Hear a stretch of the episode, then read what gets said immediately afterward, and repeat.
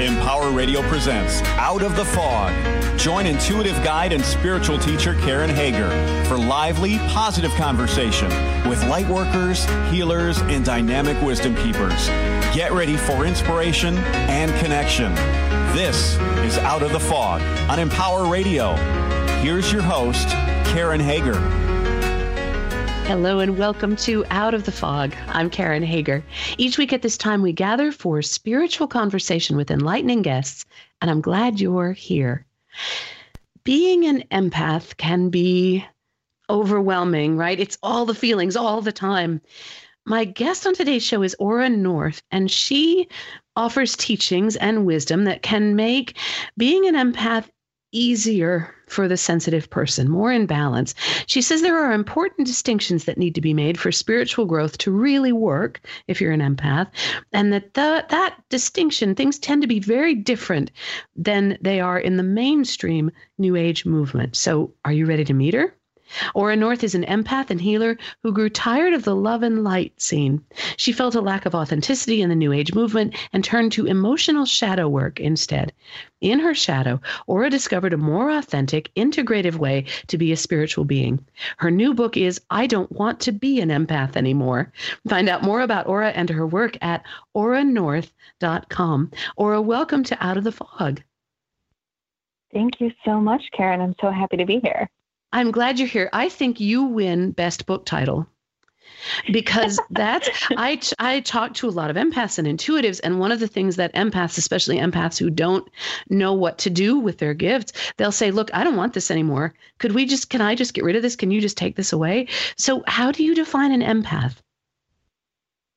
So that's a good question. It's a little bit different with everyone, but in general, I define an empath as someone who experiences Um, the emotional, oh, the emotional energies of other people, other places, other things, basically just anything outside of themselves, um, they become very, very sensitive to it, and it can affect them in a whole bunch of ways. And um, there's a lot of different um, signs and symptoms to being an empath. Um, I think some of the most common ones are Um, just feeling really overwhelmed by other people and crowds, being naturally intuitive about others, um, being drawn to nature or animals, and just, you know, just being sensitive to everything, like literally everything. Could be chemicals, could be, um, you know, violence on T V. I mean, there's, there's so many, and I'm sure you have your own too, Karen. Well, I, sure. Is it different? Do you see it as different from what somebody else might call being a highly sensitive person, or is that the same thing? I kind of use it interchangeably, mm-hmm. but I think um, when I use empath, I'm more just talking about the actual emotional energies, but I really like to link the two because it's really hard to have one without the other. I don't think I've met a single person who identified as an empath and not a highly sensitive person. Yeah, um, I agree. And, and when that sensitivity gets ratcheted up to its kind of, to its highest place, it can be absolutely chaotic and, and overwhelming. What, so what would you say it feels like when an empath is out of balance? It's great to be like drawn to nature and enjoying the flowers and having lovely insights about other people. But when it's out of balance, it's not lovely, is it? No, no, it's not lovely at all. Um, just feeling overwhelmed by every little thing. I think most empaths like find that it affects every aspect of their lives. Relationships are one. Um, being drawn to like toxic relationships or relationships with narcissists, and um, just feeling so much sadness and pain from other people and other situations, um, feeling unable to handle just your daily responsibilities, whether that's at your job or at home or with your kids. But when it's out of balance, it really makes it hard to do pretty much anything. So when people work through the steps in the book, I love this book because it's got a lovely practical core. There's work to do in this book. So as empaths work through your book, what changes for them? How does what you teach in this book help bring them out of that overwhelm? So you know how in the mainstream kind of spiritual love and light thing, there's this huge focus on, you know, drawing your attention to the present and the positive. Mm-hmm. So the thing that makes my book different and the thing that empaths really need is that none of that work is actually going to make a difference until you first validate your own experience and your own pain, because empaths feel so many emotions every single day. And a lot of those emotions are are negative emotions. They're, they're bad experiences. They're just like very difficult feelings. And it doesn't necessarily make them a negative person. It's just their experience, because, you know, our world is filled with good experiences and bad experiences, and the empath feels them all. So the step that a lot of spirituality is missing is just validating that that negative experience is very, very real for an empath. So a lot of the work in my book takes people kind of into their own into their own past and into the their own way that they experience the world, and it helps them validate the bad stuff, you know, the quote unquote bad stuff, instead of just, you know, sugarcoating it and then focusing on the positive. Because once you validate your negative experiences, then the rest of the positive thinking movement stuff will start to work on you. But without spending time in your negative experiences and your pain, none of it's going to work. That's so interesting. I'm just thinking about how, as empaths, we, and when I say we, I mean, you know, me, um, as, as empaths, we tend to validate other people's experiences and emotions, the pleasurable and the not so pleasurable, the negative and the positive. And we put a lot of our energy toward validating and supporting and sometimes even carrying around those things. But when it comes to our own stuff, we don't validate the negative. In fact, we try to push the negative away so that we've got more room to carry other people's negativity and positivity. Mm-hmm. I'm not sure I ever thought about it like that before. Yeah, yeah. And it's so true. And I think the reason that we do that so willingly is because we fully understand how painful it is to not be validated by someone else. So we're actually trying to prevent our own pain in the people that we love. And I think on some level, we're all just, you know, secretly hoping and waiting for someone to do that for us. And then we find that they don't, because maybe they're not as sensitive. They're not an empath, so they don't understand what we're feeling like we do. So then the pain just builds up for us. So if we don't validate it, no one's going to, it feels like. Well, and it starts that cycle of resentment. And I, at least in the work that I, so I'm a professional intuitive, so that at least in the work that I do, when I look at relationships, I will often see an empath with someone who's just super not an empath. And the empath is saying, why doesn't she understand? Why can't she just get it? When is my support coming? When is my, and they're, they're not only carrying all their own stuff, they're carrying all their partner's stuff, and their partner's not going to get it. Exactly. Yeah. And then that kind of reinforces the the cycle of codependency that a lot yep. of empaths find themselves in, because they're just so desperately waiting for that person to just validate everything. So it, it, it's a vicious cycle. One of the quotes that I pulled out of the book is, the scariest thing you could face in this lifetime is the truth about yourself and your power. Can you speak into that a little? It seems like a, this is a good place for that quote. Can you speak into that a little bit? Yeah. So, oh, this, I could say so many things about this, because it, it also means so many things to me. But I think the main thing I was thinking when I said that was, when when you work with your shadow, and, you know, the shadow is the truth of who you really are in your entirety. You're bad, you're good, you're human, you're divine. That's actually where we hide so much of our power. And it's kind of like a little trick that so much of our power is hidden in what we would consider negative and what we would push away. And accessing that power requires you to face your human nature, to face your wounds and everything that makes you feel scared and overwhelmed and unloved. And so it's truly terrifying to realize how vulnerable you are as a human, But then once you do that, ironically, that's what makes you so powerful as a divine human being. Yeah. Because there's beauty and strength and grace and intuition, I would say, and healing in that in that vulnerability. Exactly. Yeah. So much strength is in is in our weakness, really. So as you're looking at shadow work and as we're looking at looking at the negative, do you have law of attraction people kind of come up to you and go, wait a minute, we can't look at the negative because if we look at the negative, more negative things will happen? How do you answer that?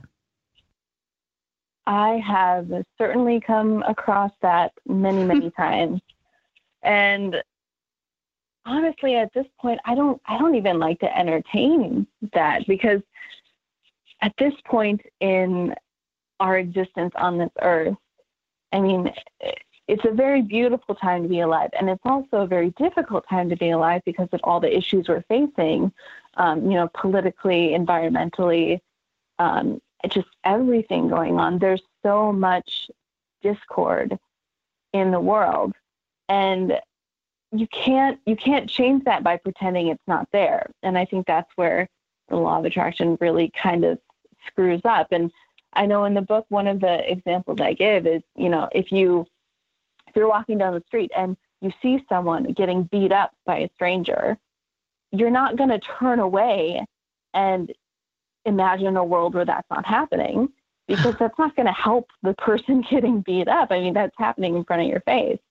So you can't just turn away and pretend that reality isn't reality, even if you're trying to create a new one. So it's kind of a tough balance of seeing what's real and validating that in a positive way, and then kind of turning it towards a new reality. You're listening to Out of the Fog with Karen Hager, and I'm talking with Ora North. Her new book is I Don't Want to Be an Empath Anymore, How to Reclaim Your Power Over Emotional Overload, Maintain Boundaries, and Live Your Best Life. You can find out more about Ora and her work at ora north dot com. You suggest something called a pain alchemy affirmation, and you suggest that — I am all over this. Okay, I love this. You suggest that to replace the positive affirmations, and listeners to this show know that I'm I'm not a big fan of the sarcastic affirmation. I am now reaching my ideal weight. I am now reaching my ideal weight. I am now that I don't I'm not a fan of those. I love the idea of the pain alchemy affirmation. So can you share with the listeners kind of what that is? Give an example. Yeah, so we all know a positive affirmation is basically stating where you want to be um, in a very positive way. And the problem that I'm seeing with positive affirmations is if you pick one that's so far from where you actually are right now and the reality of it, you're actually creating a dissonance in between the two that you can't bridge. And so if you're picking something that's so far from where you are right now and you know that you can't get there on your own right now, it's actually going to make that distance worse. So for me, I, I like to use affirmations. Like, I'm not saying don't use them, but I like to make it a little more practical and grounded for where you are right now in your pain. And so what I do with affirmations is I break them into two sentences. And the first sentence is always about the pain that you're experiencing, um, and just validating that pain, like whatever it is. Um, you know, I feel hurt by my sensitivity for other people. And so what you're doing there is you're completely acknowledging where you're at in this moment without pushing away reality, without pushing away your pain, without pushing away the way you experience the world. So that's like the first part of your pain alchemy affirmation. And then the second sentence is where you start to turn that towards something positive. And it doesn't have to be, you know, worlds away from where you are now. Even just a step moving towards where you want to be is good. So if you're feeling very overwhelmed by your sensitivity, um, the second part of the affirmation could be, you know, I know my sensitivity is beautiful and helps me see the world in a new way. So mm. you can see that by putting those two sentences together, you're not trying to completely change your life right in this moment, because let's face it, that's just, that just doesn't work when you're doing emotional shadow work, because there's so much attached to it. But by putting those two sentences together, where you're just starting to turn towards something positive while still validating your negative experience, I find that that helps bridge the gap so much better. And it just feels better in the body, doesn't it? It does. And it takes away that idea, at least the idea that I have now. I'm kind of snarky by nature. So when I look in the mirror and go, I am a millionaire, I am a millionaire, I just, I'm, I'm laughing at myself as I'm saying this, right? But the way that you're talking about it, or it takes away that idea that we're trying to con ourselves into believing something that, you know what I mean? If I just say it enough and believe it, and if I act as if I was really a millionaire, then I'll be a millionaire. It, what you're talking about is acknowledging what is, which I think is the root of all intuition, all healing, all connection, all everything. You start with what is true now, validate that, and then you build on that in a positive way that acknowledges where you really are. And it takes the mental gymnastics right out of it. Now we're in the heart. Now we're in the soul. Exactly. Yeah. And the thing, like if you're in the mirror telling yourself you're a millionaire, aren't you also telling yourself that it's not okay to be where you are now? Right. Yeah. See? Yeah, exactly. Yeah. Yeah. We we don't need to be doing that. That's not helpful.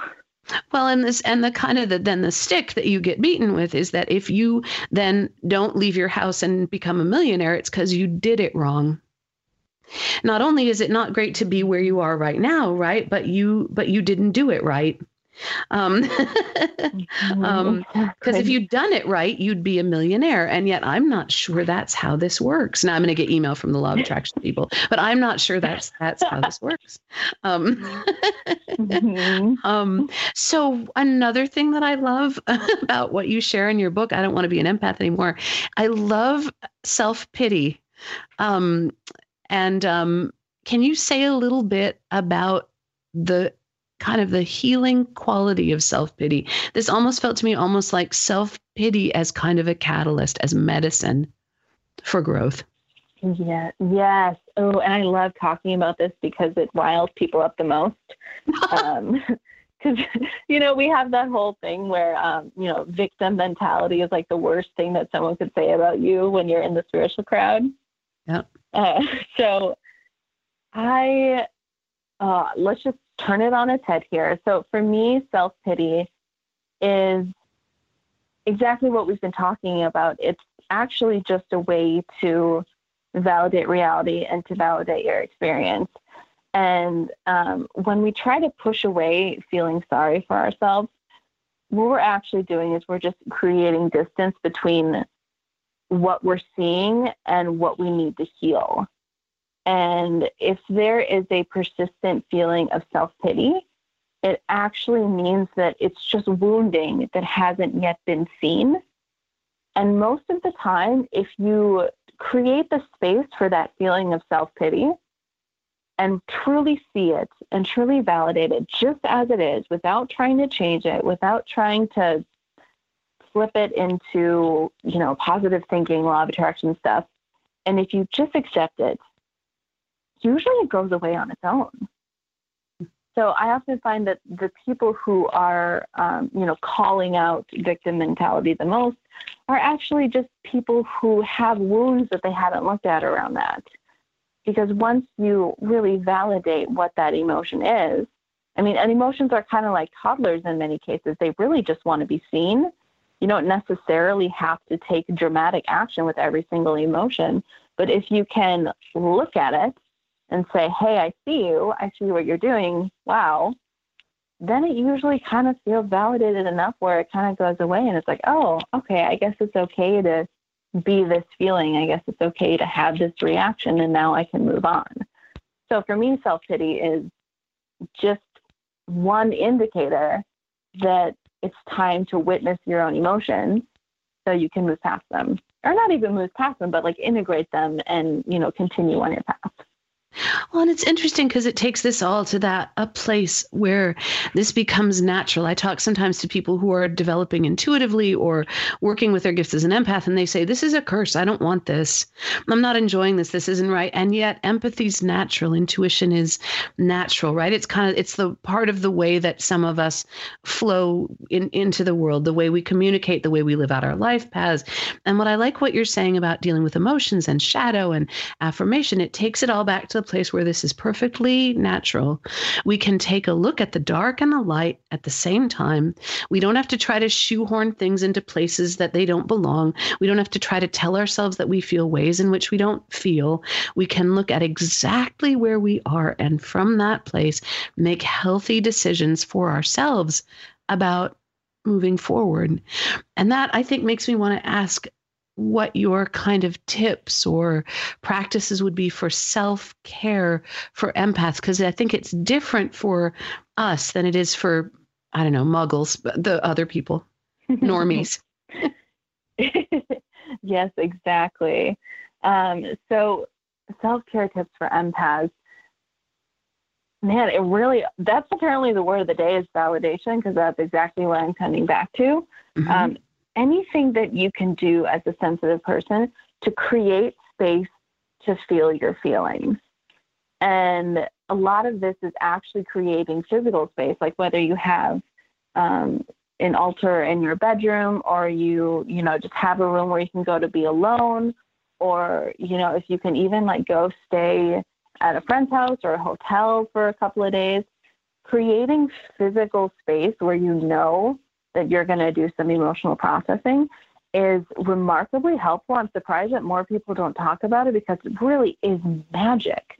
Just creating physical space, creating that container for yourself. So then your emotions can kind of flow out naturally and you can process them. And this is especially important for empaths because we let people come into our emotional space like twenty-four seven, mm-hmm. and we're always caring for other people and putting their needs first and basically giving up our own space, you know, in the name of trying to help someone you love, but it's still giving up your own emotional space. So by creating time and space and the the energetic space to let those feelings come out, that's what's actually going to create the magic for you. And I know that sounds very oversimplified, but it's just incredible. And then on top of that, if you can do that in nature, that is going to blow your freaking mind, because the coolest thing about nature is that nature doesn't make the same kind of emotional demands on you that other living creatures do. Mm. And it has this ability to kind of pull all of your excess energies away from you. And it actually feeds It feeds the earth. So all of your excess, even negative energies, can be fed to the earth. It's almost like an offering. And, you know, Mother Nature appreciates it.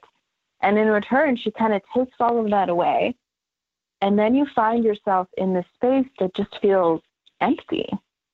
And the emptiness actually feels kind of scary, but it's it's really life-changing, because then you actually have all of this space to feel your feelings. And then just literally sit in it, sit in your feelings, create that space, and just allow yourself to feel them. Don't do anything else, but just feel them and journal about them. And honestly, anything you do for self-care after that is just extra. Mm. Can you let listeners know how they can find out more about you and your work, where they can get the book, all that good stuff? Yeah, so you can find me at my website at w w w dot ora north dot com. I am also on Facebook and Instagram and love connecting with people there. And you can get my book um, on Amazon, Barnes and Noble, um, the New Harbinger website, um, and, you know, just check around your local bookstores as well. Um, what would you like to leave the listeners with for people who are maybe struggling with what they feel like is that heavy burden of empathy? What would you like them most to know? I just want them to know that they're understood, and that everything that they've experienced, good, bad, or otherwise, has made them more powerful, even if it feels like it's made them less. And with a little bit of awareness, they can take all of those bad feelings and create so much power for themselves. Ora, thank you so much for being on the show. Thank you so much for having me, Karen. That is Ora North, and her new book is I Don't Want to Be an Empath Anymore, How to Reclaim Your Power Over Emotional Overload, Maintain Boundaries, and Live Your Best Life. You can find out more about Ora and her work at ora north dot com. That's O R A N O R T H, ora north dot com. And you're always welcome over at Karen Hager dot com. That's a great place to find out what's coming up next on this radio program and also learn about upcoming classes and events. You can even book a private session with me there, if you are so inclined. It's at Karen Hager dot com. And if you are interested in the way that when we shift our perspective, things start to change, I invite you to check out open peaceful heart dot com. That's a website where you can get information about the free fifteen minute guided meditation that we offer once a month, first Sunday of every month, to people from all over the world, where we come together to focus our intention on peace, peace in our hearts and peace in the world. Ora was saying, when you make that beautiful space and you sit in it, when you clear space for what is, that's a lovely, then creative place to go out and change the world. Find out more about that at open peaceful heart dot com. And thank you for listening today. Together we are spreading a little more light in the world, and a little more light is always a good thing. Until next time, I'm wishing you peace.